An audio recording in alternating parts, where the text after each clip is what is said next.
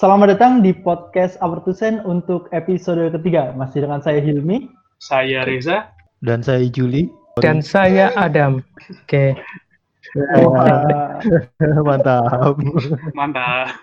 Udah masuk nih. Hmm. Jadi, jadi sempat masuk suara Pak Adam. Jadi di episode kali ini kita nggak cuma bertiga aja buat bahas isu-isu hukum yang sedang hangat di tengah masyarakat. Kita juga undang tamu yang spesial banget. Siapa mas tamunya? Ya, nah, tamu kita pada kesempatan kali ini adalah salah satu dosen kita di Fakultas Hukum di kampus kita. Beliau dosen dari Departemen Hukum Tata Negara, Pak ya. Yap. Benar. Untuk mengawali ini, saya izin menanyakan kabarnya, Pak. Apa kabar hari ini? Apa kabar Alhamdulillah. selama Alhamdulillah selama pro, Alhamdulillah Pak, ya? baik-baik. Iya, jadi ini sudah Termasuk orang- Termasuk orang Ya. yang kesulitan atau yang cepat beradaptasi dengan kondisi ini, Pak? ya, ya karena saya dulu terbiasa home alone ya. Jadi Oke. kalau work Home alone.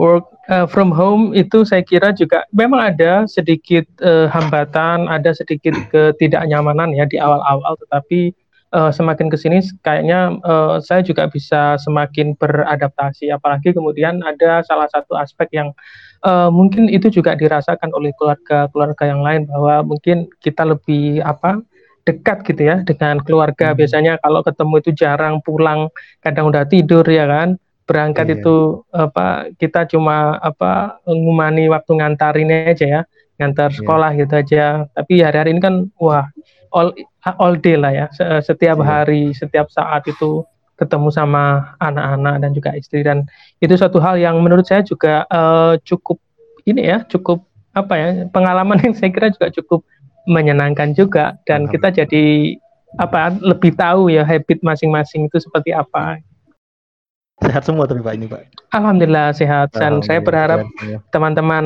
semuanya juga eh, kondisinya juga sehat gitu ya. Alhamdulillah sehat semua ini, Pak. Ya, Eh, terus kesibukannya sepertinya sering diundang di live stream live stream yang membahas soal kondisi terakhir, Pak ya. Oh iya, kebetulan memang ada beberapa teman yang eh, kontak dan eh, mereka juga mengadakan kegiatan-kegiatan yang tentu juga menyiasati eh, work from home itu.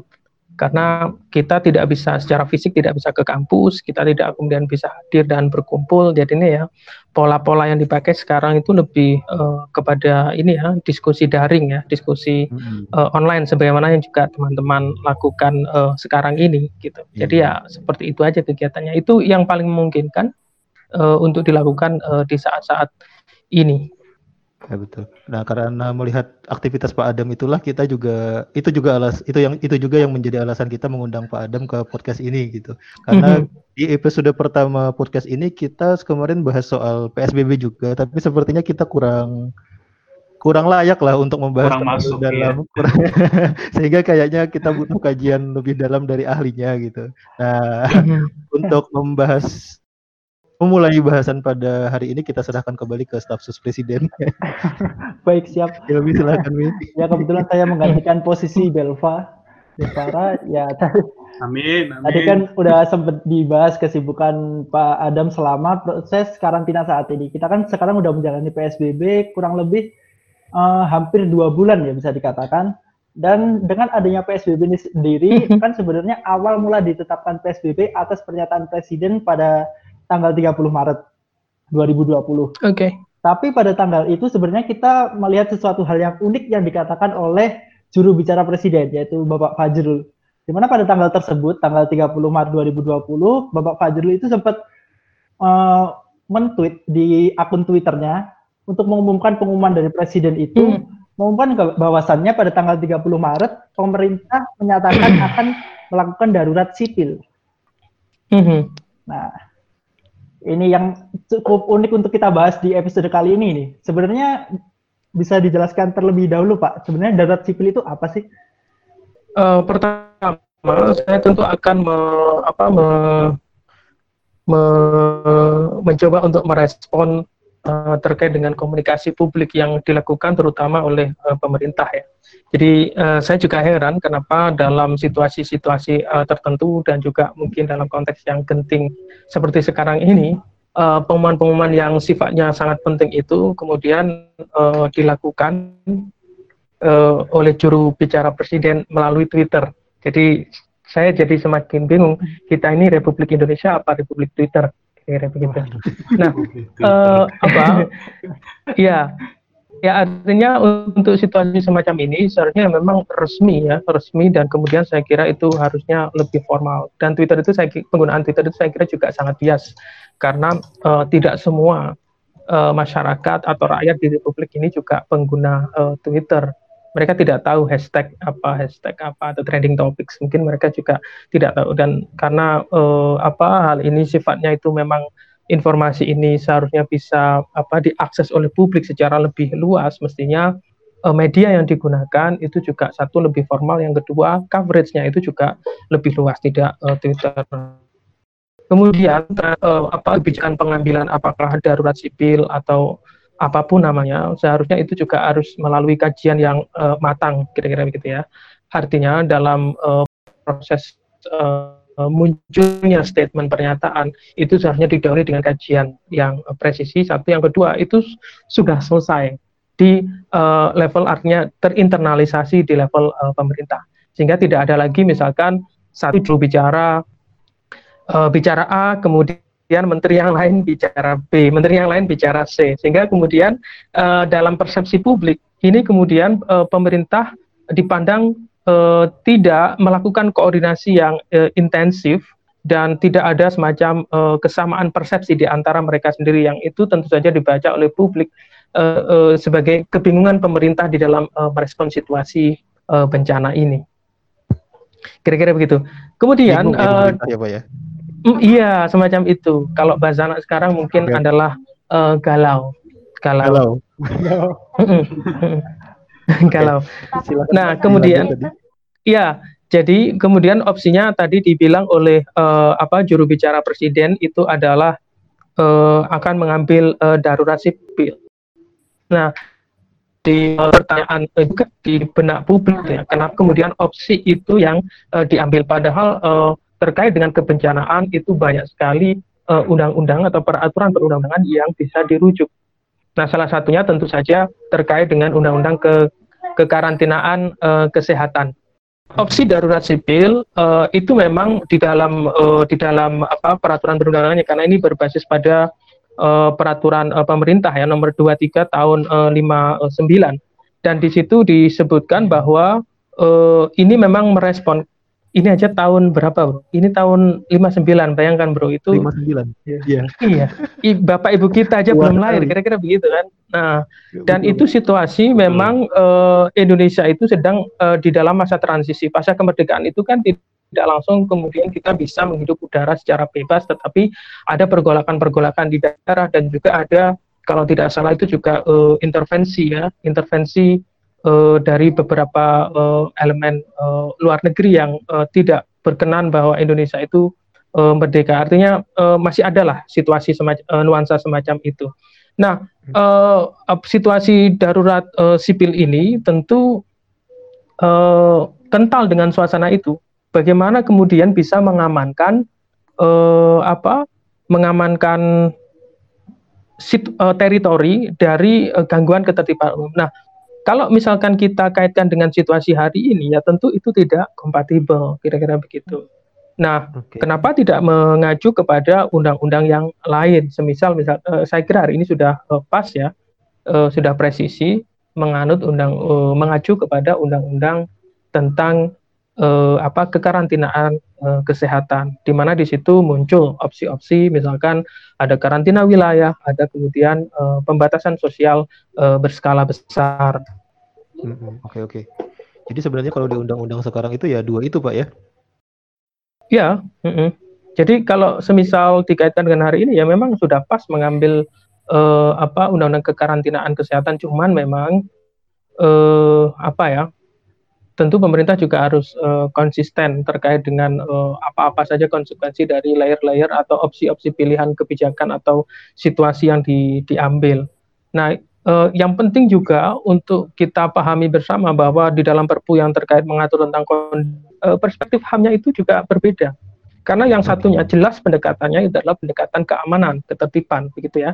Artinya state or, uh, state state uh, oriented atau state approach itu sangat sangat kental nuansanya. Tetapi di dalam konteks kekarantinaan kesehatan ini dimensi uh, hak warga negara, hak asasi manusia itu juga uh, muncul secara kalau bagi saya adalah secara proporsional karena di situ ada beberapa hak-hak dari warga negara yang juga tetap harus dihormati.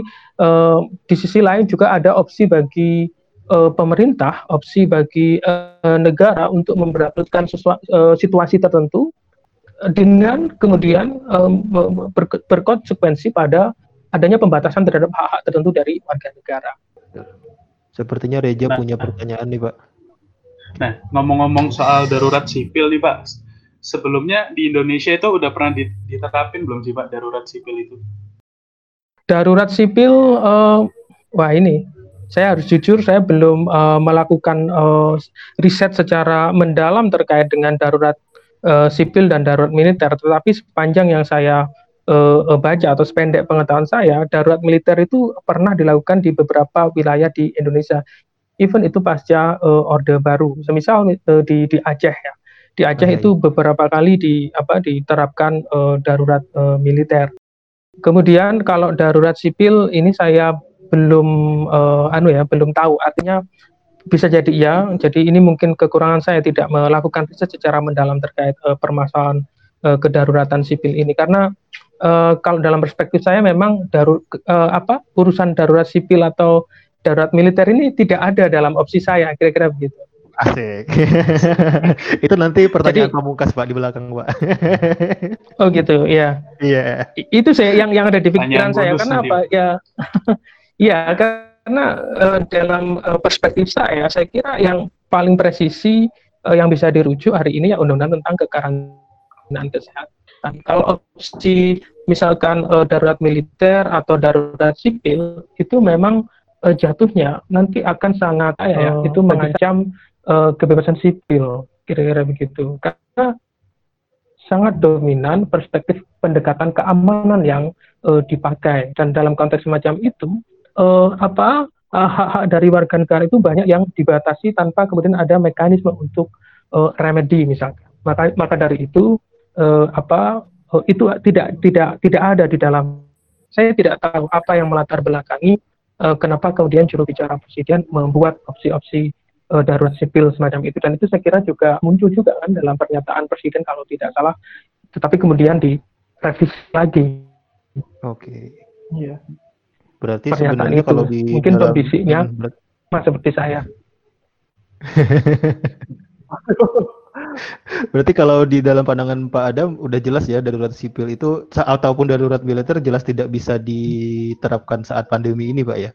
Menurut saya itu bukan opsi. Oke, siap. Itu itu bukan opsi uh, uh, karena uh, ya alasannya tadi uh, state oriented ya, state approach-nya, state ended-nya itu sangat sangat kental dan itu ber, berkonsekuensi pada uh, hak-hak sipil ya. Jadi uh, mungkin akan banyak hak dari warga negara yang nanti akan uh, apa akan ter ini ya ter uh, terbatasi begitu tanpa ada uh, apa uh, uh, semisal nih uh, hak untuk akses layanan kesehatan, hak kebutuhan pokok itu tidak ada di dalam uh, perpu itu. Iya. Nah, bagaimana kemudian itu menjadi opsi? Itu menjadi opsi. Enggak, saya kira itu bukanlah opsi yang tepat ketika memperlakukan uh, apa pemberlakuan uh, darurat sipil maupun militer karena itu nanti akan menegasikan hak-hak dari warga negara tanpa kemudian ada kewajiban yang secara imperatif memaksa pemerintah juga untuk memenuhi kebutuhan dari warga negara dan itu kan uh, ya bagi saya pathetic gitu apa uh, menyedihkan. Opsi yang sekarang diambil kan ini Pak ya PSBB ya Uh, menurut Pak Adam ini yang tepat saat ini Pak, bukan karantina wilayah gitu Pak. Ya sebetulnya kalau begini ya. Tadi kalau saya Iya, jadi kalau saya menangkap uh, apa pertanyaan atau pernyataan stafsus tadi sebelum Juli kan uh, bagaimana kemudian uh, tidak begitu patuh ya terhadap uh, apa instruksi uh, dari pemerintah untuk misalkan mengurangi aktivitas-aktivitas yang itu berpotensi untuk menyebarkan uh, virus itu kira-kira begitu. Nah di sini uh, saya saya coba untuk mengembalikan lagi misalkan pada uh, apa kronologi uh, uh, apa kebijakan ini lahir. Kita masih ingat dulu bahwa memang ya pemerintah itu terkesan menyepelekan ya. Saya bilang terkesan menyepelekan uh, akan situasi di dalam merespon uh, penyebaran virus ini. Dulu masih kita ingat loh kelakar-kelakar dari uh, pejabat pemerintah itu mulai dari menteri, uh, wakil presiden dan lain-lain terkait dengan situasi yang kita hadapi. Oh, nggak mungkin lah ini ada ada apa doa ini kemudian oh nggak mungkin nggak usah pakai masker tapi situasinya sekarang uh, kan uh, berbalik jadi saya kira uh, pertama adalah memang uh, ini penting juga untuk uh, pemerintah juga uh, belajar komunikasi uh, publik yang bagus sehingga trust bisa terbentuk kira-kira begitu kan. Nah, ketika uh, banyak pihak sudah mengirimkan sinyal-sinyal, uh, saran-saran terkait dengan uh, respon situasi atas uh, uh, COVID-19 ini, uh, artinya itu di kemudian di, di apa direspon dengan uh, baik begitu. Nah, uh, ketika apa menghadapi situasi ini kan kemudian uh, situasi itu berubah dengan uh, sangat cepat dan akhirnya apa yang terjadi? Saya kira yang terjadi pemerintah seperti tergagap-gagap gitu di dalam respon situasi. Maka dari itu setiap pernyataan kebijakan itu mundur, maju, mundur, maju, mundur. Maka istilah-istilah yang sebetulnya itu ada di dalam aturan perundangan itu kemudian tidak ditonjolkan, malah mereka menggunakan istilah-istilah yang uh, itu itu justru uh, apa ya memang secara uh, apa secara awam mungkin bisa lebih mudah dipahami tetapi itu menjadi uh, kebingungan uh, tersendiri ketika itu dimanifestasikan dalam bentuk kebijakan. Misalkan untuk PSBB ini kan sebenarnya sebelumnya itu sudah ada terminologi yang digunakan lockdown lockdown download Betul. kemudian apalagi lockdown ya kan? Lockdown. lockdown. Nah iya, itu iya. itu akhirnya itu yang muncul padahal kita secara peraturan perundangan juga memiliki ya terminologi uh, misalkan PSBB itu PSBB iya. itu ya pada uh, pada prinsipnya adalah separuh artinya seharusnya memang uh, apa kemasan komunikasi publiknya itu ya disesuaikan dengan norma yang yang ada itu nanti akan bisa bagus dan itu nanti bisa kemudian implementatif. Yang yang kedua saya kira uh, saya sudah pernah nulis tentang ini. Jadi cara bekerjanya hukum, ya cara bekerjanya hukum itu kan setidaknya bisa dilihat dari tiga perspektif ya. Kalau itu di, sangat di apa di, disederhanakan oleh Friedman itu Hmm. harus melihat substansinya seperti apa. Yang kedua harus melihat uh, apa uh, strukturnya seperti apa. Yang ketiga harus melihat culture-nya seperti apa. Hmm. Kalau dari sisi uh, substansi kita bisa melihat bahwa memang ada celah ya, ada uh, uh, hole ya, loophole yang yang kemudian nah, itu ada pada peraturan perundang-undangan. Misalkan undang-undang tentang kekarantinaan kesehatan itu hmm. tidak segera ditindaklanjuti dengan peraturan-peraturan pelaksananya di level PP iya. maupun peraturan dan segalanya. Sehingga ketika itu terjadi, nah itu baru uh, dibuat. Nah ini juga uh, menjadikan problem uh, uh, mungkin komunikasi juga ya. Tidak hanya secara internal loh, tapi eksternal loh. Internal itu artinya aturan itu harus diinternalisasi dulu di level uh, apa aparat uh, uh, penegak hukum di level uh, pengambil Pemerintah. kebijakan. Nah, yeah. itu baru sudah oke okay dulu, baru kemudian itu bisa dikomunikasikan, dikomunikasikan. keluar, keluar dan itu menjadi perspektifnya sama kan di di dalam dulu itu perspektifnya sama. Nah ini Betul. kayaknya perspektifnya itu hmm. kalau melihat aturannya itu kemudian dipersepsi secara berbeda. Akhirnya ya ketika keluar itu bahasanya menjadi sangat macam dan ini ditangkap oleh publik sebagai ketidakjelasan, kegangan, kegamangan, keraguan, sehingga mereka pun ketika mematuhi itu mem mematuhi siapa. Misalkan jika uh, apa satu menteri ngomong A itu, kemudian uh, keputusan menteri A itu ditagling kepada menteri B. Presiden ngomong A, kemudian itu di, direvisi lagi oleh menteri yang lain. Jadi publik ini bingung ini siapa yang presiden, ini siapa yang menteri kan seperti itu. Iya. Nah, Apa? Uh, kemudian yang kedua Yang kedua dari uh, level strukturnya, ini juga saya penting juga untuk uh, apa memberikan kalau saya nyebutnya ada setidaknya kalau legal structure itu komponennya ada dua ya. Pertama adalah kapasitas. Jadi apakah aparat pemerintahan atau penegak hukum ini cukup cukup memiliki kapasitas kapasitas untuk uh, apa mengimplementasikan kebijakan, menerjemahkan norma-norma itu atau tidak. Nah, kapasitas kapasitas ini kan sangat uh, bergantung kepada pengetahuan ya dan keterampilan juga dari masing-masing aparat pemerintahan itu maupun aparat penegak hukum. Bagaimana mereka memahami substansinya dan bagaimana kemudian mereka mempraktekkannya di lapangan. Nah, kalau tidak memiliki kapasitas, kapasitas itu, ya wassalam. Di sini bilang A, di sana bilang B, atau di sini misalkan diberlakukan model pembatasan A, di di tempat lain B. Di sini boleh berjamaah, di sana tidak boleh uh, sholat Jumat. Misalkan seperti itu. Itu hmm. itu menjadi uh, permasalahan kapasitas menurut saya. Yang kedua adalah integritas. Integritas. Jadi tidak hanya kapasitasnya, tapi integritasnya juga apakah misalkan dalam proses-proses ini uh, uh, pemerintah dan aparat penegak hukum itu mampu menunjukkan uh, apa komitmennya uh, untuk menjaga integritas itu. Pertama ya saya kira terkait dengan itu tidak menyalahgunakan kewenangan yang kemudian ada pada diri, dirinya. Karena dalam situasi darurat kesehatan itu kan ada ruang-ruang diskresi ya kan? Yang itu uh, hanya berlaku dalam situasi darurat kesehatan saja dan itu tidak berlaku dalam situasi normal. Dan ruang diskresi ini sangat sangat bergantung pada penafsirnya nah di sinilah butuh integritas kan gitu. Kalau semisal itu di, di ah ini ah, contohnya gini deh contohnya gini ya.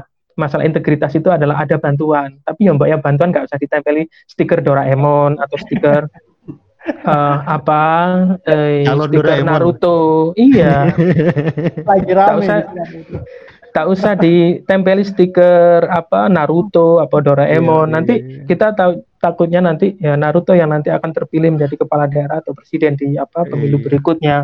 Jadi problem itu kalau di, di struktur ya kapasitas dan juga uh, integritas. Okay. Kemudian yang ketiga di level kultur itu saya kira juga penting. Kultur ini ngomong tentang kesadaran hukum masyarakat. Sejauh mana masyarakat itu bisa menginternalisasi eh, aturan-aturan yang telah disosialisasikan, disosialisasikan. Dan ini saya kira memang sangat kasustis menur menurut saya ya.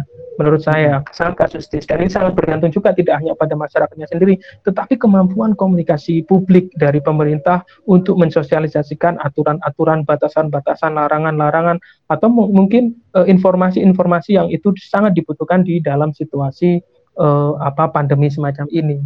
Nah uh, di sisi lain mungkin ada juga orang yang tahu tetapi kemudian tidak tidak patuh. Nah ini problem, saya kira problem ini ya kesadaran uh, hukum dari masyarakat yang uh, itu belum ada. Tapi kalau saya lihat sih secara umum, saya di Surabaya sidoarjo ya sebagian besar mematuhi itu kok. Ada memang beberapa yang uh, saya lihat tidak tertib, masih tetap juga kongko-kongko. Tapi itu saya kira se sebagian kecil dan semakin ke sini uh, itu uh, apa berjalan semakin artinya orang semakin uh, paham. Tetapi saya tidak tahu ketika mungkin dua minggu lagi atau satu bulan lagi ketika kejenuhan itu ada pada titik. Jadi kemudian tadi juga di, di, di dalamnya adalah termasuk juga strata sosial ya itu juga sangat sangat uh, menentukan strata sosial itu sangat menentukan di mana kemudian work from home himbauan dari pemerintah ketika itu diterapkan jatuhnya kepada masyarakat itu akan uh, uh, apa uh, berbeda-beda diterapkan secara berbeda. Iya. Bayangkan misalkan kalau saya teman-teman yang mungkin eh, apa memiliki katakanlah tingkat perekonomian yang cukup bagus lah ya. Dan mungkin kita bisa survive dengan apa yang dibayangkan ketika uh, teman uh, saudara-saudara kita yang mungkin uh, uh, uh, tidak mampu ya. Dan pil opsinya adalah ya kamu mati di rumah atau mati di luar kira-kira begitu kan. Karena memang uh, penghasilannya sangat bergantung uh, uh, pada penghasilan hari itu juga. Nah di sini misalkan bagaimana kemudian anjuran work from home itu uh, uh, menjadi efektif. Padahal ketika diterapkan pada situasi seperti itu tidak ada opsi bagi masyarakat. Kira-kira begitu. Karena hmm. pemerintah di satu sisi pemerintah juga tidak mengcover kebutuhan dari masyarakat itu kan? Iya pak. Nah seperti itu uh, tapi kan ini kita sudah psbb pak ya. Dan kata bapak tadi hmm.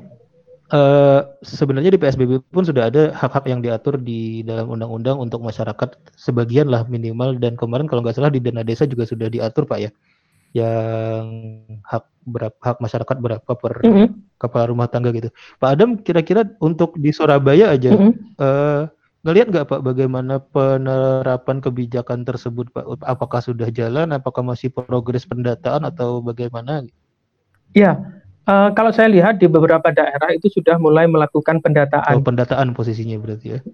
Uh, which is, which is kata anak anak Jakarta which is. Selatan, which is itu iya. sangat terlambat banget kan gitu ya. Iya Pak. Artinya ini juga problem koordinasi juga lintas sektoral. Bagaimana kemudian data itu menjadi tidak seragam. Padahal semestinya kan harus ini nih ya. Kalau semisal kalau jujur kalau misalkan data itu ada dan reliable memiliki keterandalan maka sebetulnya bantuan itu bisa langsung menyasar dan disasarkan ke karena misalkan data itu memuat by name by address misalkan namanya ada alamannya ada strata sosial penghasilannya berapa itu ada dan itu update itu pasti nanti akan uh, valid dan kemudian bisa diimplementasikan kebijakan bantuan-bantuan semacam itu. Nah faktanya sekarang uh, ternyata di desa-desa itu terjadi beberapa uh, apa uh, instansi itu memiliki standar uh, ini ya apa data yang berbeda kayak Kementerian Dalam Negeri kemudian Kementerian Sosial itu punya data masing-masing uh, sehingga di, di lapangan itu yang sering kali uh, ditabrakkan itu adalah justru di kepala desanya jadi mereka sering kali menerima komplain dan di situ berlaku semacam kearifan-kearifan lokal uh, di dalam menyiasati situasi semacam ini. Misalkan nih kepala desa atau kepala dusunnya kemudian oke okay, yang ini dapat tetapi karena seharusnya dia tidak dapat atau ada data yang salah maka itu dilimpahkan kepada pihak yang lain. Nah, seharusnya ini juga yang dikembangkan. Misalkan kalau di desa-desa itu harus ada mekanisme informasi yang transparan, pengambilan keputusan yang melibatkan banyak pihak sehingga itu nanti akan uh, menjaga ya, menjaga uh, situasi itu supaya uh, setiap orang itu tahu dan mempersempit ruang uh, bagi penyelewengan yang akan dilakukan. Kalau menurut saya sih, kalau pengamatan saya seperti itu. Kalau di Surabaya, saya kurang tahu karena saya juga apa me, apa terisolasi saya bukan di Surabaya sebenarnya lebih di sidoarjo. Oh, di sidoarjo. Uh, di Sidoarjo. Sama kayak Hilmi, sama kayak Hilmi berarti. Oh, Hilmi. Oke. Okay. Iya, iya. Jadi Jadi kalau misalkan di sini, wah itu ini nyantai. Surabaya, oh, wonderful of Sidoarjo. Benar. Yang atau apa kabupaten yang autopilot. Uh, autopilot. Ketawa dia karena ketawa karena iya. Aduh. Hampir, hampir dua periode pilkada um, lagi pak. Iya bro. Itu bupati kita itu sering kena ini kena sering kena bully di apa di suara Surabaya. Tapi ya enggak iya. apa-apa lah. Mudah-mudahan uh, kita dapat yang lebih baik di amin. apa di masa-masa yang akan datang. Nah, nah, nah, nah. Ini kan si Jakarta si Reja di Jakarta nih, Pak. Di Jakarta kan hmm. kan di PSBB ini kebijakannya lumayan beragam tuh ya karena dia ibu kota juga ada kartu prakerja dan sebagainya. Di Surabaya sebenarnya kena ruang lingkup kartu prakerja juga enggak sih, Pak? Atau itu cuma memang di Jakarta aja ya? Wah, kalau prakerja ini terus terang aku kurang ikuti bro. Okay, Jadi okay. Eh, tapi Reza sebelumnya juga bisa berbagi sih bagaimana situasi di di Jakarta uh, terkait dengan misalkan prakerja artinya apakah memang uh, kebijakan uh, prakerja itu uh, atau tidak. Tapi kalau di sini sepanjang amatan saya saya tidak menemui itu Menemukan. karena ruang-ruang hmm. prakerja semacam itu kan sangat private dan tidak banyak juga kan yang uh, merespon tahunya kita mungkin ya isu tentang ini seharusnya Mas Stafsus Presiden ini yang bisa uh, menjawab itu. Harusnya sih Pak Stafsus Pak. iya, iya, salah, sa salah salah tanya ini, salah alamat tanyanya. Seharusnya ke stafsus iya. yang lebih memahami tentang bagaimana apa uh, apa les memancing itu seperti apa. Les memancing. les memancing. Atau les les ngocek seperti iya. apa. Itu ini harus harus di ini. Ini hmm. barangkali pendengar kita bingung siapa sih Stafsus. Jadi si Hilmi kita pakai Google Meet ini nickname-nya Stafsus Presiden nih. Ayo siapa Hilmi masuk pertanyaan yang tadi oh, sempat ya. kepotong. um, tadi kan Pak Adam ngomong masalah kalau misalnya PSBB ini sebenarnya hak-hak dari masyarakat kurang dijamin oleh pemerintah. Nah di mm -hmm.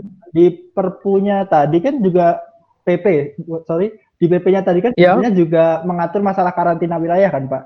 Kalau misalnya mm -hmm, PSBB yeah. ini kurang efektif nanti bisa dinaikkan ke karantina wilayah.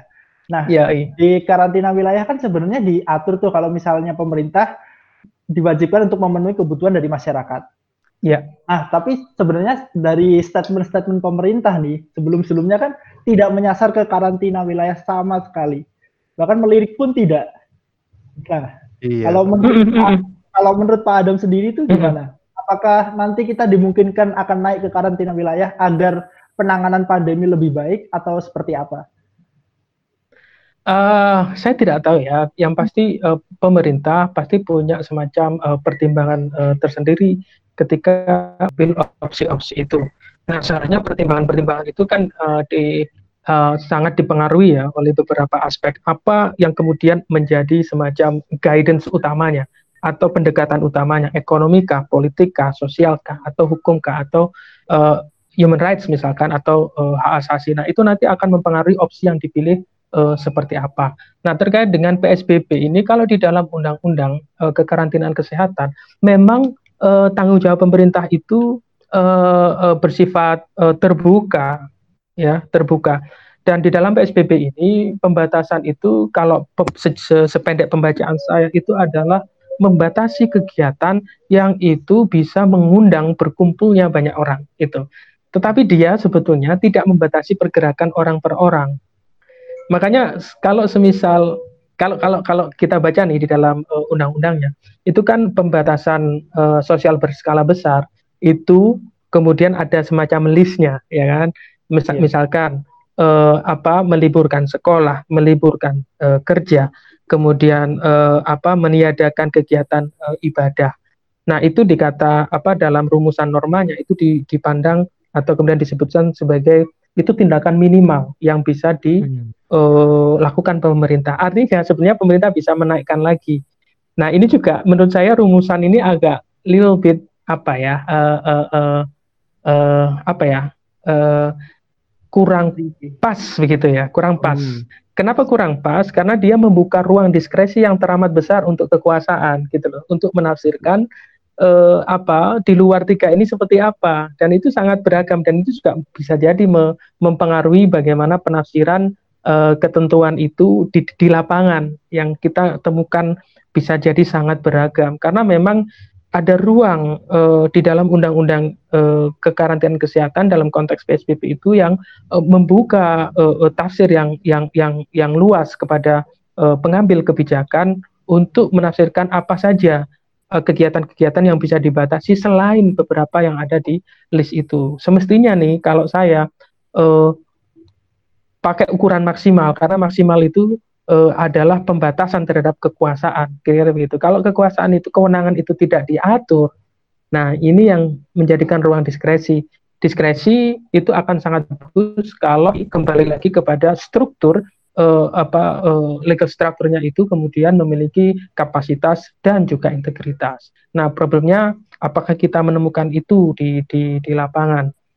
Nah, terkait uh, apa di dalam undang-undang uh, apa kekarantinaan kesehatan itu sendiri itu memang uh, terkait dengan tanggung jawab pemerintah, pemerintah tidak memiliki tanggung jawab uh, juga. Tanggung jawab artinya operator normanya itu tidak ada kata-kata pemerintah wajib memenuhi kebutuhan tidak, tetapi bahasa yang digunakan adalah kalau saya tidak salah nih memperhatikan.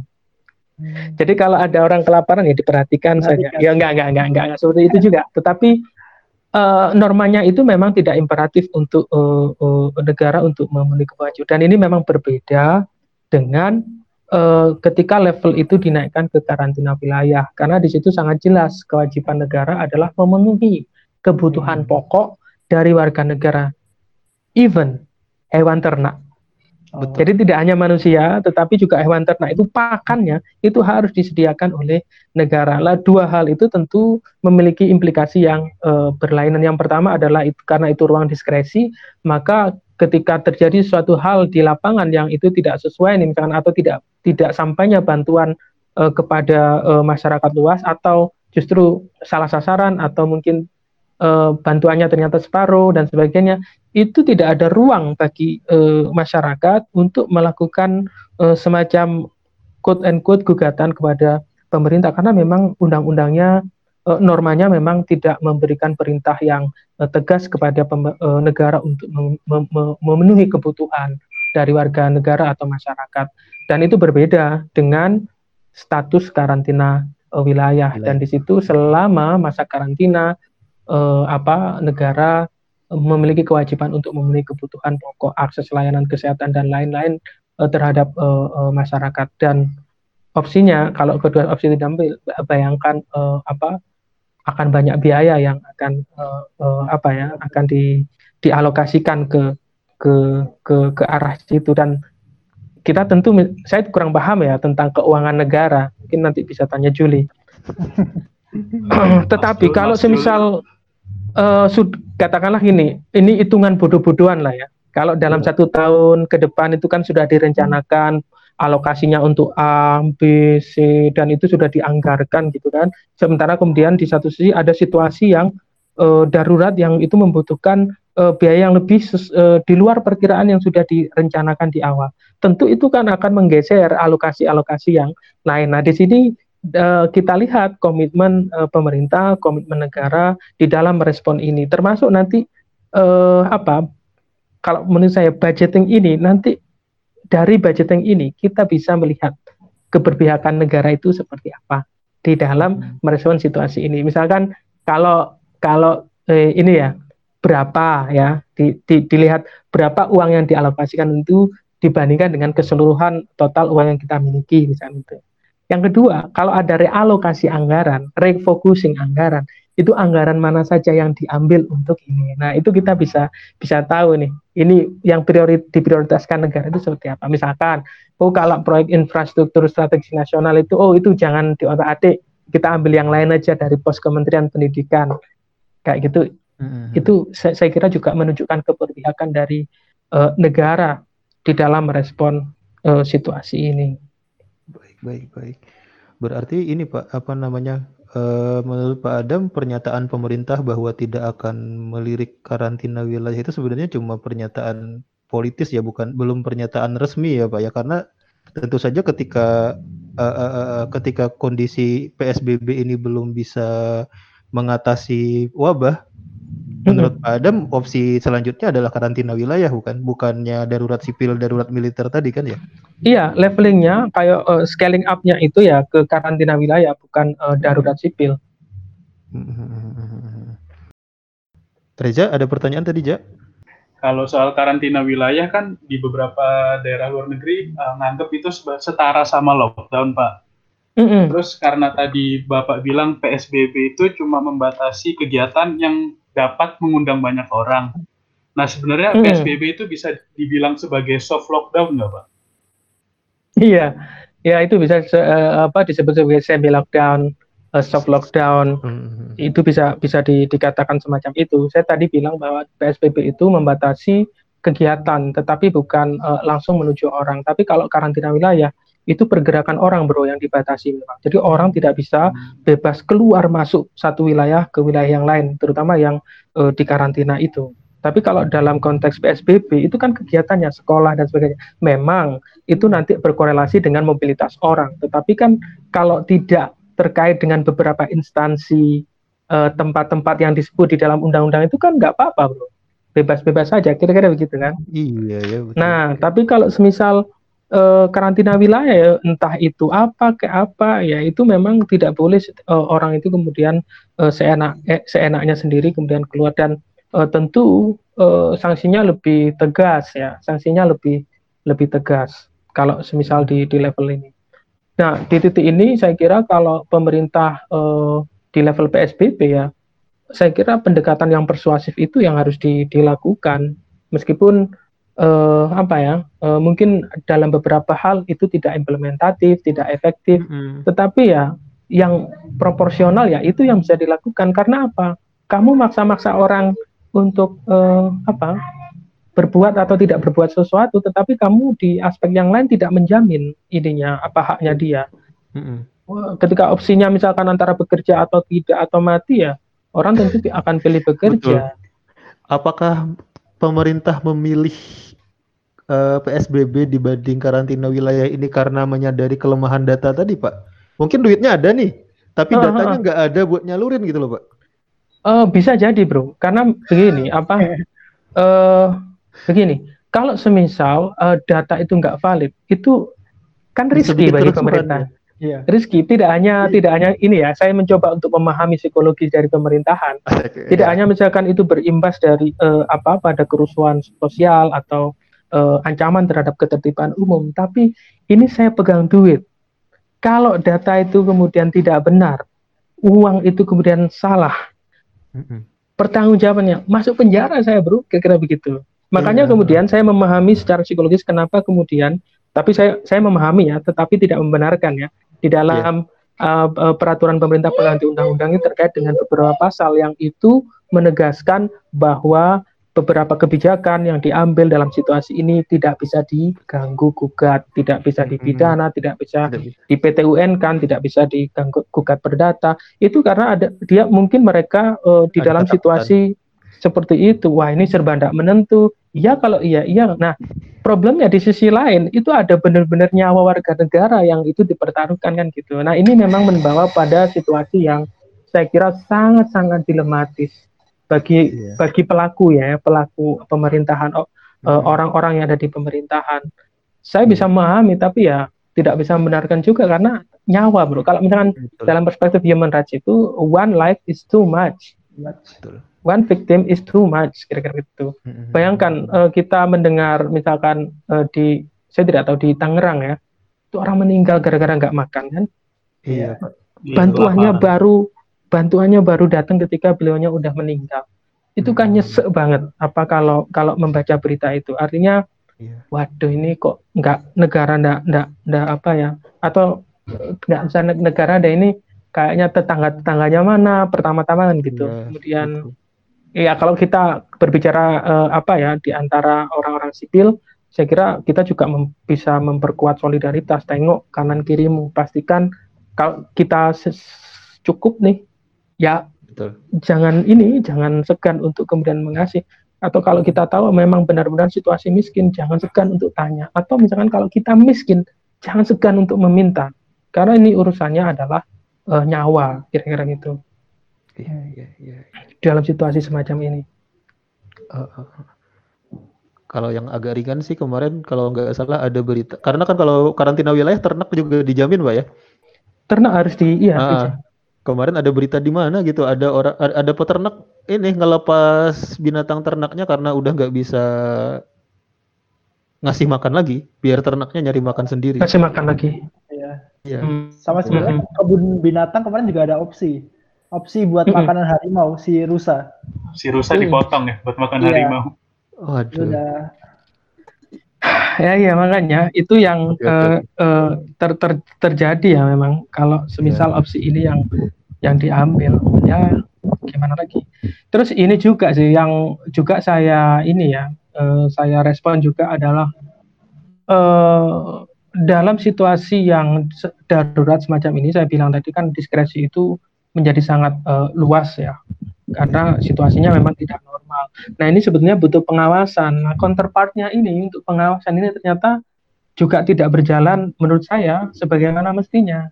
Kayak DPR itu, aduh malah di awal-awal dulu tes COVID bersama keluarganya, oh my god, itu iya. tidak sensitif banget, gitu tidak sensitif banget. Kemudian uh, tidak hanya tes COVID ya, pada saat itu mereka menerima uang muka mobil. Iya. Waduh, itu juga kurang sensi juga meskipun itu ternyata kemudian direvisi kan? Direvisi. Hmm. tapi saya tidak tahu beberapa kan sudah sudah masuk ke rekening mereka. Iya. sudah masuk uh, ke rekening mereka. Kemudian uh, pengawasan ya. iya benar. Kemudian fungsi pengawasannya saya kira juga seharusnya lebih lebih jalan. Jadi oke okay, nggak apa-apa. Pemerintah memang me menggunakan uh, apa ya uh, diskresinya karena ada situasi semacam ini sehingga pelayan publik itu harus lebih lebih sigap mereka tanpa kemudian terbebani oleh birokrasi hmm. aturan yang yang mungkin akan menghambat uh, uh, pelayanan publik itu itu mungkin di oke, okay, tapi sisi lain mereka juga harus bekerja karena dalam situasi ini kan kita bisa lihat ada saja pihak-pihak yang memanfaatkan situasi. Nah, di level itulah saya kira eh, apa eh, DPR itu harus eh, apa melaksanakan fungsinya. Misalkan nih terkait dengan eh, apa Bung Stafsus ini. ah, itu. Stafsus tanggung jawab Stafsus. Program uh, apa di digital. Iya, startup startup ini uh, itu kan juga saya kira perlu untuk di di uh, apa di diskrutini sama uh, anggota DPR ya DPR lembaga DPR karena itu uang yang besar loh uang yang besar dan itu hanya uh, diakses oleh beberapa orang dan saya kira tingkat efektivitasnya itu juga masih juga dipertanyakan dan uh, di situ juga memunculkan uh, problem prioritas apakah kemudian itu yang memang dibutuhkan hari ini atau justru bantuan-bantuan yang sifatnya uh, apa ya itu bisa bisa pas presisi, tidak untuk yang hmm. uh, jangka panjang. Masa orang iya. lapar yeah. dikasih yang benar juga sih ada pelatihan mancing, kalau lapar kita ke sungai kita mancing, tapi itu kan suatu hal yang uh, menurut saya itu bisa dipelajari secara otodidak. Iya. Takutnya lebih ahli gitu. mereka mancing padahal aslinya. Daripada nah, makanya. Iya benar karena lihat ya, paket prakerja paling atas kan paket ojol itu kan yang dilirik oleh masyarakat yang dibeli. Pak Adam, mm -hmm. aku sebut uh, mm, suara aku agak putus-putus. Uh, sepertinya kena kipas angin. Iya pak. Oh, iya pak, kayak kipas angin pak. Oh gitu. Iya. Tahu pak. Mohon maaf nih pak. Sudah, sudah nggak kedengeran. Nah, iya. Ya, ya, anu kan pura-puranya saya ada di helikopter gitu loh. Jadi wawancara on helikopter enak. ya ya ya. Nah itulah aku sangat menyayangkan itu. Di sisi lain mereka justru malah uh, membahas misalkan undang-undang yang itu justru tidak sensi sensitif juga ya, macam omnibus law ya itu uh, apa banyak kan kritik oh, dulu kira di beberapa negara juga melakukan semacam relaksasi ya quote and quote terhadap semua urusan uh, tidak hanya aspek ekonomi politik itu juga mereka juga agak uh, toh tidak ada undang-undang itu juga nggak apa-apa juga ber, masih berjalan sebagaimana biasa kan begitu. Artinya urgensinya juga mm -hmm. tidak begitu begitu amat. Justru kalau misalkan undang-undang itu tetap dibahas dan kemudian diputuskan wah ini beban dari orang-orang yang terdampak dari undang-undang uh, cipta kerja itu nantinya itu justru akan berganda. Dan ini kan tidak tambah memberikan solusi terhadap situasi pandemi. Justru kemudian uh, uh, lah jadi dia mengatasi masalah dengan membuat masalah baru bukan pegadaian nah, ya. bukan pegadaian jadi apa, apa namanya pak pak uh, tadi kan uh, bapak mengimplika mengimply kalau misalnya DPR harusnya melakukan pengawasan. Iya. Uh, dengan segala hormat sama anggota DPR yang mulia. Uh, Sebentar Mas uh, Ini yakin mau ngomong. Kemarin Najwa Sihab aja soalnya hampir diserang sama DPR nih. Kita dengar dulu pertanyaan kok apa. Oh, okay. soalnya Najwa uh, Sihab kan orang terkenal tuh. Kita kan ya backup Soalnya kita ada stafsus loh mas di sini mas. silakan silakan. Uh, ya dengan segala hormat mungkin kepada anggota DPR yang punya kapasitas dengan kapasitas sebagian anggota DPR-nya yang mungkin kita lihat sendiri bagaimana kondisinya kalau mereka melakukan pengawasan apakah justru tidak menghambat pemerintah kemungkinannya justru Pak? Maksudnya kan uh, bagaimana kira-kira? Oh, ya mau maunya sih ingin mengkritisi tapi malah ngeribeti gitu ya karena iya, kemudian kapasitas uh, mereka tidak cukup bagus untuk melakukan kritikan. Nah itu uh, makanya saya kira relasi-relasi uh, itu kan mesti tetap terhubung. Misalkan begini, uh, yang saya pahami, misalkan dari anggota-anggota DPR itu mereka uh, setiap mereka itu memiliki uh, kalau tidak salah ada staf ahlinya dan staf ahlinya ya memang iya seharusnya seharusnya memang memiliki kapasitas untuk itu. Tapi prakteknya juga saya juga tidak bisa melakukan overgeneralisasi bahwa staf Betul. ahli eh, masing-masing uh, anggota DPR itu memang benar-benar ahli karena memang ada ahli yang distafkan Di atau uh, staf yang diahlikan kira-kira hmm, ditarik yang dari mana diahlikan benar misalkan saudaranya apanya nah itu yang sebenarnya staf itu kemudian diahlikan dijadikan ahli bukan staf ahli beneran. Nah itu menjadi tidak, problem. Uh, uh, hmm, jadi problem semua anggota DPR nih pak ya?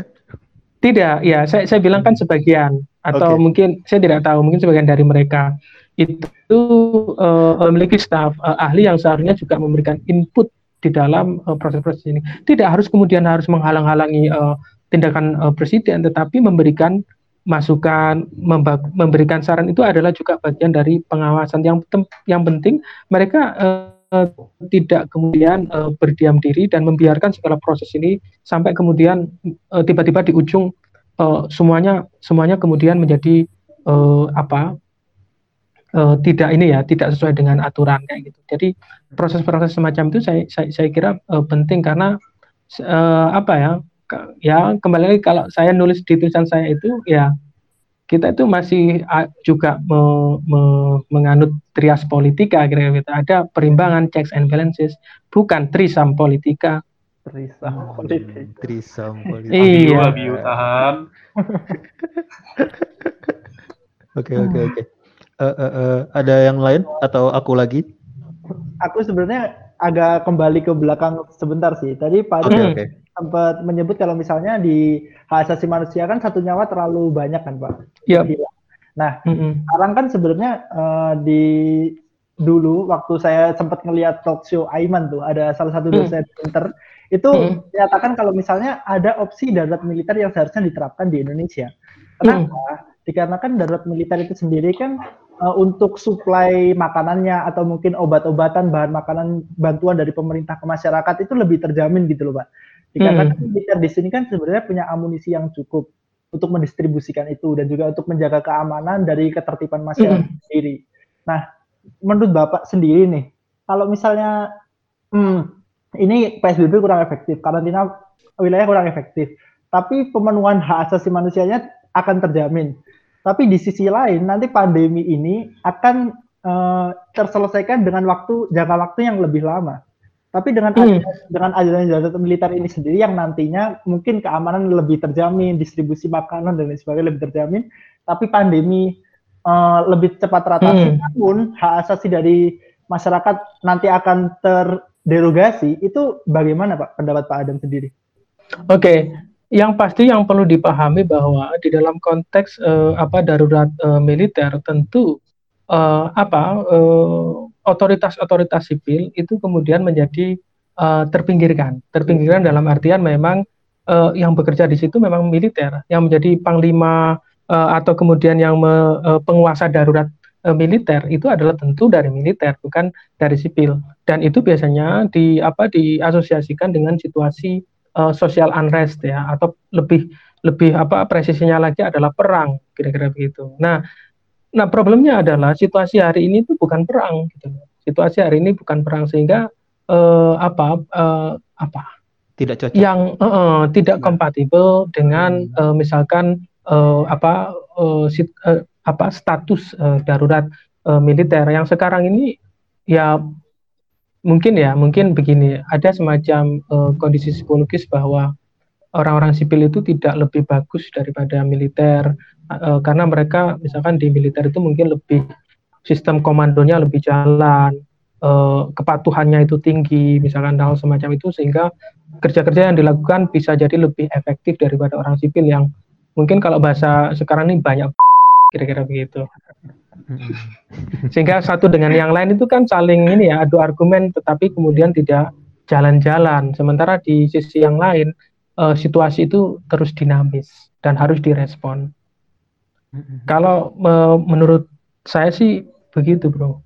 Uh, saya ingin validasi bacaan saya beberapa waktu yang lalu, waktu awal-awal hmm. kita kondi kondisi masuk ini, Pak. Jadi waktu itu kita belum memutuskan ada PSBB, ada belum memutuskan bakal ada lockdown atau apa. Bahkan waktu hmm. itu masih yang beredar masih istilah lockdown gitu. Hmm. Nah waktu itu ada tulisan uh, yang membahas soal kalau misalnya kita mau lockdown, berarti dalam hal ini kita mau karantina wilayah saat ini, itu hmm. katanya ada sedikit ganjalan di posisi Menko Polhukam kita. Karena setelah misalnya Menteri Kesehatan itu memutuskan, oke okay, kita karantina wilayah, nanti perlu koordinasi dari Menko Polhukam untuk memerintahkan militer untuk berjaga di uh, di luar wilayah yang dikarantina. Hmm. Nah, nah, sementara Menko Polhukam kita saat ini itu adalah sipil. Hmm. Nah, di situ katanya ada ganjalan. Apakah memang ada ganjalan seperti itu atau sebenarnya tidak ada, Pak? Uh, situasi begini ya, kalau misalnya kita memaham uh, atau mempelajari tentang uh, sejarah relasi uh, sipil militer, saya kira memang uh, artinya kita memang perlu lebih mendalami lagi uh, uh, sejarah dan juga saya kira tulisan-tulisan atau referensi-referensi tentang relasi uh, sipil militer. Tetapi yang mungkin bisa di, dirasakan adalah memang uh, ada situasi psikologis gitu. Uh, di mana kemudian uh, militer itu ya uh, apa um, apa jiwa korsanya itu tinggi gitu loh. Hmm. Dan juga pride-nya itu juga tinggi sehingga mereka memiliki kecenderungan uh, apa secara psikologis itu juga tidak sebetulnya tidak atau enggan untuk dipimpin oleh kelompok sipil ya atau masyarakat sipil sipilis sipilis jadi eh, ketika kemudian makanya kemudian ada beberapa opsi. Misalkan nih BNPB eh, teman-teman ng ngamatin nggak nih ketua BNPB kurang. Kenapa? Kurang. BNPB iya. ketua ketua uh, Pak uh, Doni ketua itu. gugus ya ketua gugus ya. Iya iya uh, di dalam dalam konteks ini ya gugus covid ini itu uh, beberapa hari yang lalu dia hadir dalam rapat menggunakan uh, seragam lengkap bro. Nah, oh. seragam dinas militernya. Mm-hmm. Nah, itu juga secara psikologis uh, sebetulnya bisa dibaca. Mm-mm, sebagai saya orang militer dan kemudian uh, saya ya uh, teman-teman juga menurut saya harus harus patuh. Teman-teman harus juga menghormati saya seperti itu karena ketika baju yang lain yang ditampilkan mungkin orang-orang itu uh, masih belum melihat itu gitu loh. Dan ini mungkin ya di, di, di lapangan akan menyulitkan koordinasi. Kamu siapa? Misalkan Kementerian Kesehatan, kamu siapa merintah-merintah saya kayak gitu. Kamu hmm. siapa? Nah kayak gitu. Situasi psikologis semacam itu teman-teman uh, bisa dapatkan kalau teman-teman memiliki referensi cukup banyak tentang relasi uh, militer dan uh, uh, sipil. Apalagi ini sudah lama kayak yang apa militer ini juga puasa sudah sangat lama ya. Pasca reformasi setelah usulan uh, pemisahan TNI Polri dan sebagainya itu TNI praktis tidak memiliki ruang untuk aktualisasi uh, diri karena memang yang pasti di negara kita dalam situasi damai peran militer kan menjadi supporting uh, system daripada keamanan. Sehingga yang ada di garis terdepan itu ya kepolisian dan hari ini kan kepolisian memang sangat uh, dominan dan itu menimbulkan saya kira mungkin di titik-titik tertentu itu ada perasaan yang yang kurang nyaman. Teman-teman tanya deh, teman yang punya keluarga militer atau anu gimana nih perasaannya lihat apa saudara saudara mudanya kayak itu itu seperti apa. Teman-teman pasti akan memiliki uh, uh, uh, uh, pengetahuan itu. Saya tidak tahu, tapi kalau sepe, sepengalaman saya nih ya, ada nuansa seperti itu ada ada semacam kayak ah gitu. Lah. Liverpool pengen menang gitu nah seperti itu tapi kena covid Liverpool ada kalau Liverpool mau menang kena covid jadi mundur. Kalau nggak jadi. Nah itu ada nah, covid itu. malah terbuka. Jadi begitu. Nah saya kira memang uh, harus uh, ah gimana ya? Itu memang harus membutuhkan ya membutuhkan jiwa yang besar untuk melakukan oh. reformasi di wilayah itu. Saya ngomong semacam ini bukan saya kemudian membenci militer. Betul. Itu tidak juga. Tetapi saya juga mendambakan bahwa militer polisi itu bekerja sangat profesional sehingga nanti mereka itu had, apa hadir di kayak kayak memang benar-benar kehadiran mereka itu dirasakan oleh rakyat dan kemudian mereka bisa adil mereka karena sepengalaman saya justru dalam beberapa konflik itu justru e, rakyat harus berhadapan dengan mereka gitu. Mm-hmm. Nah itu kan yang yang membuat saya sedih padahal e, harapan saya e, apa di teman-teman militer atau kepolisian itu bisa bersikap profesional. Ya intinya apa pun kalau mereka salah ya mereka harus mengakui dan jangan sampai karena jiwa korsa kemudian misalkan hukum itu tajam ke bawah, tumpul ke teman. Nah, ini yang ya, betul. Nah, kita cinta militer yang profesional. Benar itu. Eh. Oke. Hilmi mau ini ini, ini ini ini enggak anu kan enggak dilaporkan Pak Luhut kan? Enggak, Pak. oh enggak ya. kita, kita soalnya itu Pak podcast pro pemerintah ini. Ya, oh oke. Okay, okay. Podcast pro pemerintah kok Pak. Siap siap. Mm -hmm. Ya enggak apa-apa juga kalau iya kalau Pak Luhut dengar juga nggak apa-apa juga. Iya. Iya. Kita cinta Pak Luhut.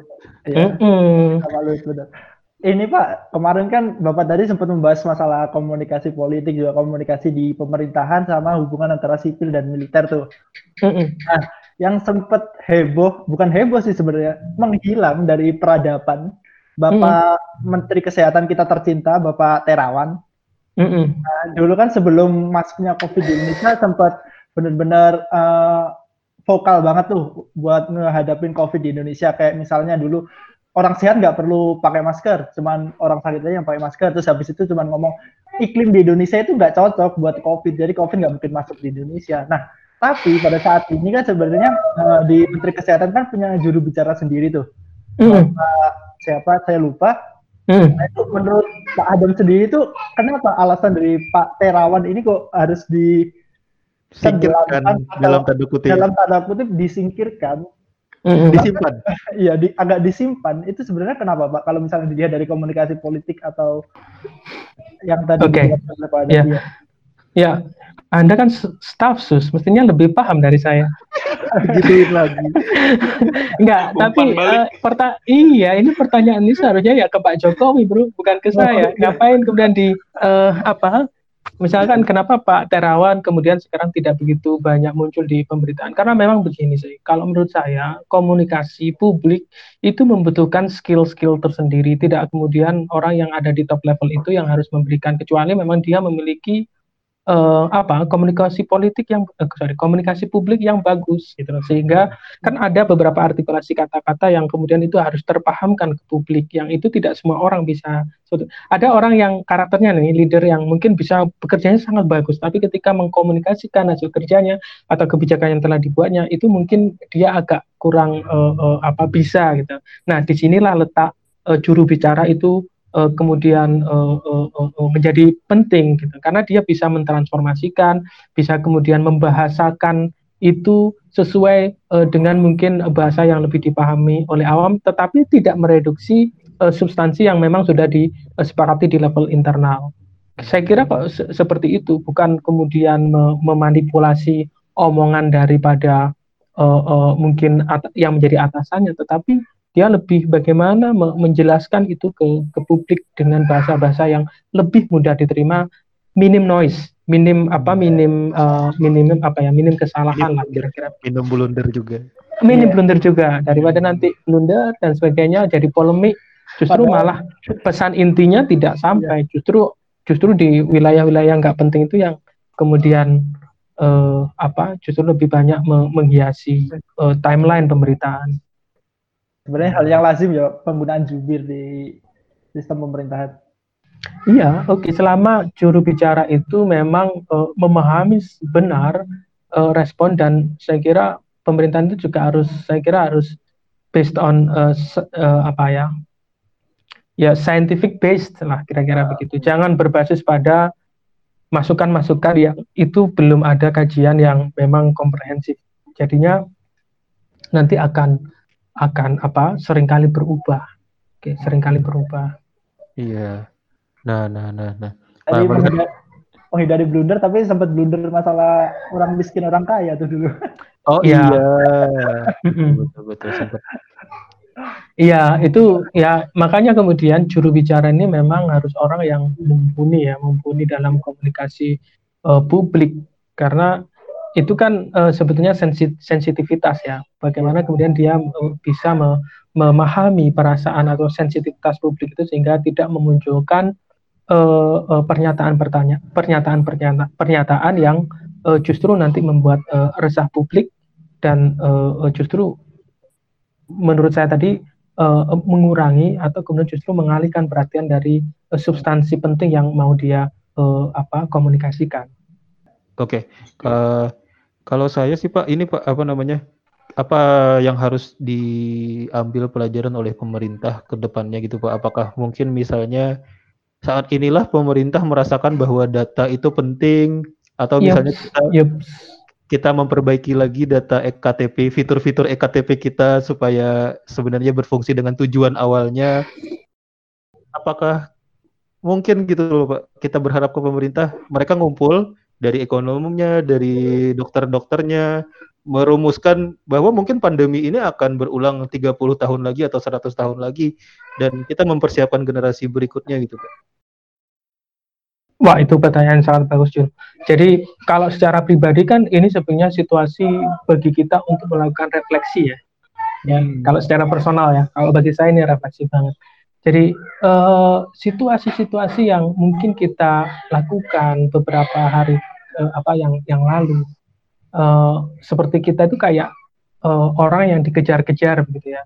Mencapai sesuatu menggapai sesuatu kemudian di titik ini kita kemudian tiba-tiba diberhentikan ya dengan mekanisme pandemi semacam ini sehingga lebih banyak berpikir dan oh ya ternyata hal-hal yang semacam itu itu uh, mungkin uh, harus ada semacam ritme yang juga harus diatur tidak kemudian melulu uh, menuruti uh, apa yang kita inginkan dan sebagainya. Dan itu saya kira juga bisa menjadi refleksi bagi uh, pemerintah secara institusional bahwa uh, apakah memang uh, apa langkah-langkah yang dulu itu sudah ditempuh itu memang sudah tepat atau tidak dan ini memang waktunya juga untuk melakukan evaluasi termasuk dalam hal misalkan uh, biaya yang sangat besar untuk uh, digelontorkan untuk misalkan pencarian data pemutakhiran data itu apakah memang sudah berjalan dengan semestinya atau tidak. Nah, kalau ada situasi semacam ini ketika bingung masalah data, nah ini ke depan ya harus memang benar-benar uh, ditata.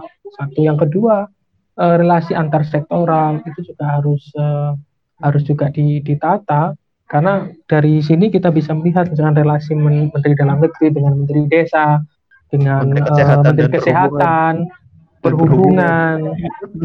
itu menteri pendidikan. Itu kemudian ternyata oh, memiliki perspektif yang masing-masing. Meskipun hmm. uh, di awal ditegaskan bahwa tidak ada visi misi menteri. Tetapi oh, kita ya. kita juga bisa melihat bahwa mereka juga memiliki perspektif yang uh, berbeda dalam konteks itu. Jadi saya kira ini merupakan saatnya juga untuk melakukan evaluasi juga menyadari bahwa misalkan begini ya hmm, eksploitasi alam dan sebagainya yang mereka lakukan dalam situasi normal itu ya sebenarnya harus dihentikan harus dihentikan dan coba untuk cari. Begini misalkan orientasi kebijakan. Uh, petani nih kalau misalkan uh, gelombang pandemi ini ya jadi kan situasi mungkin tsunami awal pasca itu kan krisis ekonomi. Krisis ekonomi yang akan mungkin akan berpotensi ya berpotensi juga akan uh, kita rasakan dalam beberapa bulan ke depan. Dan di dalam konteks itu saya kira ketahanan pangan itu menjadi suatu hal yang uh, uh, apa niscaya. Niscaya. Dan di sini kita belum melihat ya kebijakan yang kemudian dibuat atau di, di apa ditelurkan atau dirumuskan oleh pemerintah di dalam me, memperkuat basis uh, basis pertanian peternakan dan sebagainya yang berkaitan dengan ketahanan pangan. Nah ini kan situasi yang juga cukup uh, runyam dan ini waktunya juga untuk oh iya ya seharusnya orientasi kita di situ karena mm-hmm. ketika kena situasi semacam ini tanpa ada makanan, wah itu situasi yang sangat runyam dan itu bisa me- mengarah pada ini social unrest. Orang kalau lapar nih, logik itu tidak bermain. Mm-hmm. Ya karena logistik itu kan sarana untuk berpikir logis. Kalau logistiknya nggak ada, ya jangan berharap untuk orang-orang bisa berpikir logis dan itu sangat mudah untuk diprovokasi. Lah karena itu saya kira pemerintah hari ini juga perlu melakukan reorientasi eh, kebijakan kebijakan yang telah dibuat dengan menempatkan misalkan petani dan eh, eh, mungkin nelayan dan sebagainya yang ada di wilayah pangan itu supaya mereka lebih eh, mulia lagi lah, termuliakan lagi. Mm -hmm. Logika tanpa logistik anarkis. Ah, itu. Tapi ketuanya udah ketangkep tuh kemarin. Iya, ketangkep gara-gara ya benar-benar anarkis itu karena nyuri nyuri helmnya uh, Polantas, Bro. Karena itu ke, ke, iya itu ketua ketuanya. Saya saya kira untuk bisa jadi penasehat dari apa eh, organisasi anarko sindikalis itu harus berani mencuri helmnya Kopassus. Ternyata Polantas ya. Iya, Polantas. Ternyata Polantas saja. Cukup. Uh, Polantas. Iya. Tadi Pak Adam sempat ngomong harus ada sinergitas antara tiap-tiap kementerian kan Pak. Salah satunya tadi kan ada Kementerian Perhubungan sama Kementerian Kesehatan tuh yang sedang rame. Masalah Permenkes sama Permenhub. Nah kan kebetulan mm. Pak Adam sebagai pengajar hukum tata negara. Sebenarnya mm. yang didahulukan itu yang mana Pak? Iya. di Permenkes sama Permenhub itu. Benar. Kan sekarang dikembalikan ke daerah masing-masing tuh jadinya. Mm. Jadi kalau dilihat dari teori perundang-undangan, maka kita bisa melihat bahwa uh, secara hierarkis uh, apa peraturan menteri itu ada pada level yang uh, sama, tidak ada yang satu yang kemudian lebih uh, apa tinggi daripada yang lain. Meskipun kalau kita lihat dalam Undang-Undang uh, 12 2011 peraturan menteri itu tidak disebutkan ya secara uh, apa clear. Maksudnya eksplisit di dalam pasal tujuhnya itu. Tapi dalam pasal selanjutnya itu ada. Tetapi kan ada prasyaratnya bahwa sejauh peraturan menteri itu diperintahkan ya Atau oleh peraturan perundangan yang lebih tinggi maka itu bisa dibuat. Kalau tidak ada semacam itu itu bisa dibaca sebagai eh, ruang-ruang uh, diskresi artinya dalam rangka dalam upaya untuk melakukan pelayanan publik maka mereka melakukan uh, peraturan itu tetapi yang harus dilihat kan juga uh, apakah dia juga berwenang dalam konteks itu. Nah, masa kemudian kalau misalkan dalam ling lingkup kewenangannya, maka kemudian eh, apa?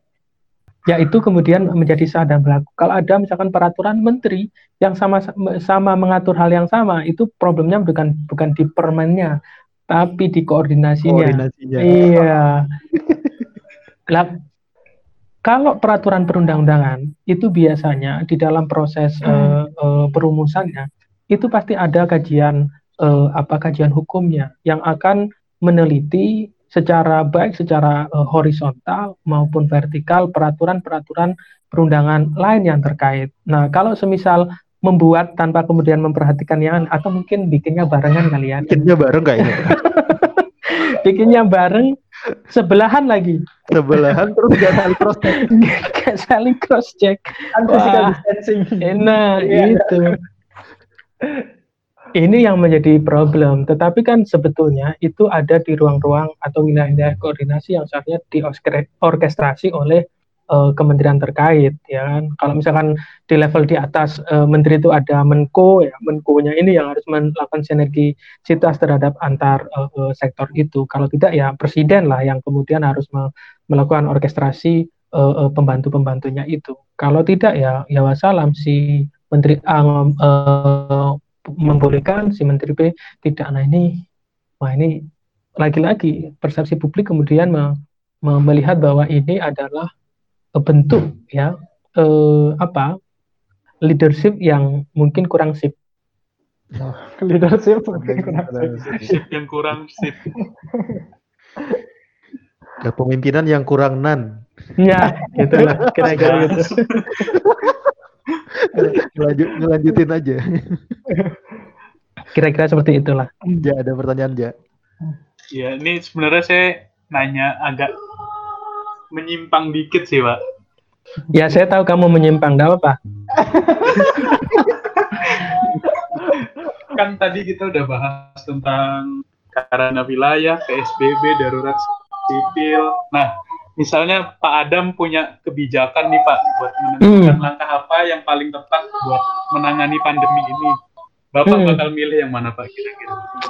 Nah, e, sebetulnya pertanyaan itu akan saya jawab ketika kemudian saya bisa memastikan bahwa data-data yang ada pada saya itu reliable.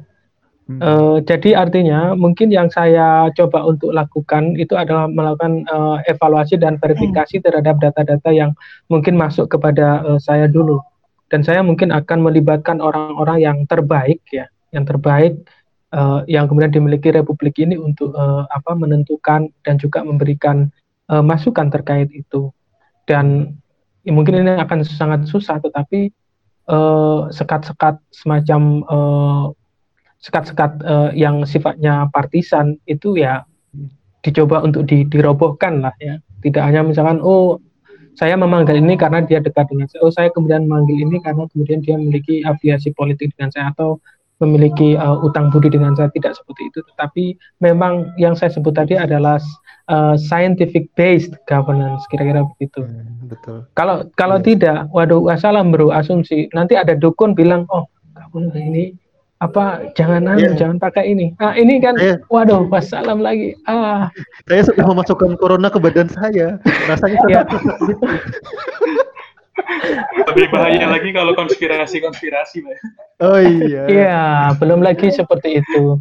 Oh iya, satu hal ya yang mungkin memang karena ini juga ekspertis saya, artinya bidang kajian saya terkait dengan juga kebebasan beragama juga di masa uh, pandemi ini juga saya kira patut hmm. untuk di, disoroti karena saya sendiri begini ya kalau mau jujur nih ya ke ya. dalam beberapa apa ya dalam beberapa jumatan itu kan saya berusaha untuk mengikuti Kebetulan saya kan Islam dan kemudian kalau Jumat kok rasanya nggak enak, ya ikut aja Jumat. Iya, Dan kalau saya lihat sebetulnya di masjid-masjid itu ini sepengalaman sepengalaman saya bisa jadi itu pengalaman uh, tiap orang memiliki pengalaman yang berbeda ya. Tapi masjid itu juga mau membuat semacam skema tersendiri ya. Kayak misalkan nih di masjid dekat saya itu tetap Jumatan tapi jaraknya di terawih ya terawih jumatan tapi jaraknya dilonggarin. di ya dilonggarin oh. jadi satu meteran atau satu setengah meter gitu ada di kotak-kotak dikasih plester gitu di plester apa lantainya itu dikasih uh, selotip ya selotip yang berwarna uh, nah lakban. itu lakban benar lakban uh. itu kemudian uh, masuk itu ada tukang yang nyemprot apa tangan kayak gitu kayak gitu dan uh, memang agak susah ya ada sebetulnya uh, kalau misalkan terkait dengan dan ini orang juga motifnya juga macam-macam tiap orang pasti pengalamannya berbeda. Uh, kalau di komunitas yang itu terbatas ya memang nggak apa-apa sih kalau menurut saya ya. Artinya kita terkontrol. tahu orangnya. Benar yeah. terkontrol. Hmm. kita tahu misalkan orang biasanya Juli misalkan kita satu komunitas nih satu kompleks. Uh, Hilmi uh, Juli sama Reza nih misalkan dengan saya. Kita tahu setiap hari ya nggak ke mana-mana juga sampean sama. Kayak misalkan saya sama istri saya kan tahu tiap hari di situ. Kita juga satu kamar kita ke mana juga bareng. Jadi kita terkontrol. Satu dengan yang lain itu kan relatif uh, saling kenal. Sehingga justru di sini memang uh, mungkin arahan-arahan atau kayak uh, pendampingan dari pemerintah itu menjadi sangat penting. Jangan dibiarkan dilarang begitu saja atau kemudian dibiarkan begitu saja. Tetapi harus ada ada misalkan gini ya dalam kaidah itu apa yang tidak bisa dijalankan sepenuhnya ya jangan ditinggal jangan sepenuhnya. Nah, itu saya kira coba untuk diterapkan dalam konteks ini. Kalau kita memang benar-benar tidak bisa ya membendung keinginan orang untuk beribadah, ya setidaknya kemudian ada beberapa guidance yang kemudian diberikan kepada mereka untuk uh, taat sehingga itu nanti bisa setidaknya mencegah penyebaran uh, virus kayak gitu. Tapi kalau memang ada situasi tertentu yang memang uh, itu uh, membahayakan kesehatan publik, saya kira pemerintah berhak dong dan kemudian memang memiliki kewenangan dan itu uh, uh, legal untuk melakukan pembatasan-pembatasan termasuk terhadap uh, kegiatan peribadatan. Hmm. Tapi kalau semisal itu terkontrol, saya kira mereka tet tetap uh, apa tetap tetap bisa melakukan uh, itu. Tetapi ya lagi-lagi uh, itu kembali kepada misalkan kesadaran masing-masing individu ya dan trust yang kemudian dibangun antar individu itu. Makanya saya melihat benar, saya melihat di masjid-masjid itu juga tidak memperkenankan orang luar untuk juga hmm. ikut ber, berjamaah. Itu juga ada beberapa masjid yang uh, apa mem mem memiliki kebijakan semacam itu diterapkan di masjidnya. Saya kurang tahu di tempat ibadah yang uh, lain, tetapi ada beberapa yang uh, juga tetap melaksanakan uh, peribadatan dan uh, mereka juga menerapkan protokol-protokol semacam itu. Hmm. Maka dalam konteks Jawa Timur itu kan ada pelonggaran. Kalau teman-teman mengikuti pergub oh, iya. yang telah dibuat oh. itu kan direvisi. Nah, jadi pergub awal itu akan ada pembatasan terhadap kegiatan beribadah. Nah, di pergub yang baru itu uh, lebih longgar karena kemudian menyerahkan keputusan itu kepada otoritas atau majelis ulama atau kemudian uh, otoritas keagamaan setempat untuk juga uh, memberikan pertimbangan apakah boleh atau tidak melakukan uh, kegiatan uh, peribadatan yang juga mengundang atau uh, apa melibatkan uh, banyak orang. Iya, iya. Itu tidak rawan perbedaan pendapat lagi, Pak? Ya, perbedaan pendapat sih ya tentu ada, tentu saja ada.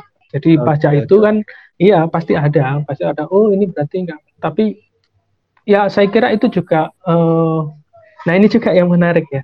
Jadi yeah. pengeluaran kebijakan itu bisa jadi juga berbasis pada uh, apa uh, scientific based ya artinya kemudian penyebaran ini dan dan ada juga mungkin yang ada semacam ketakutan-ketakutan bahwa ketika kebijakan tertentu itu diterapkan itu akan berpengaruh pada elektabilitas. Yeah. Oke. Okay.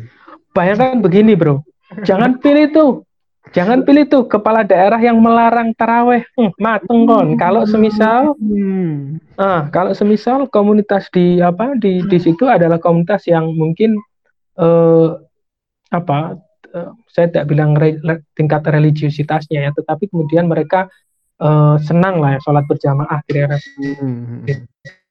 Kemudian sholat sholat tarawih dan eh, apa melaksanakan itu dan ketika di apa di, diterapkan apalagi kalau tidak salah kan sebetulnya di momen-momen ini beberapa daerah itu kan memang akan melaksanakan pemilihan kepala daerah. Mm -hmm. yeah. Mm -hmm. Jadinya itu juga menjadi uh, menjadi hal yang saya kira juga turut dipertimbangkan oleh kepala daerah kompleks ya. Ya seperti ya, itu Pak. memang. Ya. pada meskipun padahal kalau misalnya memikirkan elektabilitas saat ini kemudian misalnya melonggarkan terlalu longgar kalau misalnya terlalu longgar mm -mm, mm -mm. yang milih juga nggak ada nanti ah jangan itu terlalu dark. Jangan dong. Soalnya mana yang ini nggak ada soalnya. Iya. Jangan terlalu dark. Kalau nanti di di ini aja di cut aja. Ya nanti di skip. Iya uh, ke uh, pertanyaan hmm. ringan terakhir Pak. Hmm. Pendapat Bapak soal Wih, Reza Reza left. Iya. Ternyata Reza itu seorang leftips ya. Baru tahu saya. itu bukan pasti. Itu bukan karena ideologi sih Pak. Iya. Itu karena Oh benar. Pak. Karena hotspotnya hotspot pemerintah. Oh oke. Okay. tadi di jalan jadi lihat sign belok kiri jalan terus ya kiri. belok kiri hmm. oke okay, ya gimana gimana Jul komentar soal dua ibu kita pak waduh ya Bapak ngikuti pertika eh pertikaian dalam tanda kutip lah ya. Hmm. Antara mereka berdua itu sebenarnya ada apa sih, Pak? Apakah benar-benar murni karena mereka saling ingin melindungi maksudnya motivasinya motivasi kebijakan atau memang ada hal lain sebenarnya di balik itu? Ya, jujur saya tidak begitu anu ya me, me, mengikuti ya uh, apa hmm. polemik yang terjadi di uh, yang kemudian ada di di apa di di kubu me, mereka uh, di di dalam konteks Jawa Timur, tapi dalam beberapa hal kan bacaannya itu memang mungkin terkait dengan kontestasi juga mungkin hmm. ya saya tidak bisa melihat. Tapi kalau misalkan kebijakan apa yang diambil saya kira begini. Kalau kalau kita me melihatnya adalah kita kembalikan saja kepada masing-masing kewenangan yang uh, apa uh, dimiliki oleh masing-masing kepala daerah tersebut. Misalkan dalam konteks uh, lokal Surabaya ya itu menjadi domain daripada uh, wali kota Surabaya. Tetapi kalau semisal dampak dari uh, kebijakan yang ada di satu kota itu kemudian dirasakan oleh beberapa beberapa apa kabupaten atau kota yang lain yang lintas kabupaten, lintas kota. Nah, itu saya kira menjadi domain dari uh, apa uh, pemerintah provinsi sebagai representasi dari pemerintah hmm. pusat. Baik. Ya, kalau saya sih melihatnya sesederhana itu, tapi kalau kewenangan aja. Gitu. Iya, kewenangannya seperti apa? Kamu berwenang nggak? Kalau hmm. memang berwenang ya nggak apa-apa juga merespon itu. Tapi kalau tidak ya, saya kira itu harus harus kita uh, apa ya harus dikritik kalau misalkan oh itu hmm. bertindak uh, atau melakukan kebijakan melampaui kewenangan yang telah uh, diberikan undang-undang uh, nih misalkan kepada uh, mereka. Iya, iya, iya. Nah terlepas dari itu misalkan kalau mereka ada kontestasi ya yang wajar karena mungkin uh, yang pasti itu jabatan publik, jabatan politik yang tentu saja membutuhkan uh, apa ya bumbu-bumbu tertentu untuk okay. uh, eh, apa dikapitalisasi lah kira-kira begitu. Mi ada lagi Mi? Cukup sih kan tadi Cukup ngomongnya terakhir tuh. Iya, sudah cukup panjang juga.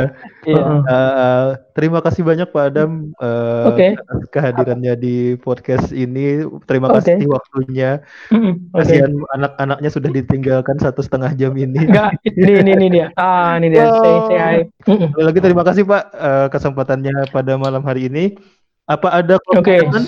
Ya, closing statement ya. Uh, ya. Enggak ada saya kira ya. Itu saja saya kira uh, Siap. di dalam situasi ini kita harus bergembira.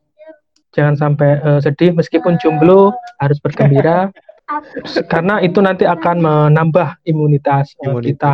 Kemudian yang kedua, jikalau memang kita dalam kondisi tidak mampu, jangan segan untuk meminta.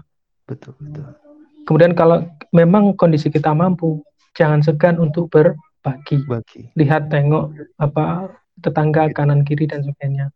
Itu saja sih uh, uh, menurut saya. Iya. Ya, mudah-mudahan solidaritas uh, kemanusiaan uh, selama pandemi ini juga uh, semakin meningkat dan itu akan memperkuat ya tentu iya. tentu saja ikatan uh, kita semuanya di antara uh, anak bangsa tanpa misalkan melihat latar belakang agamanya apa dan sebagainya dan ini memang momentum untuk uh, menjaga dan memper mempererat itu semuanya itu aja. Baik, itu sepertinya soal intinya saling peduli ya Pak ya. Siap. Oke, terima kasih pe, uh, sekali lagi kepada Pak Adam.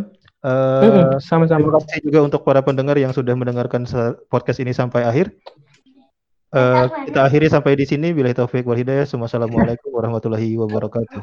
Waalaikumsalam.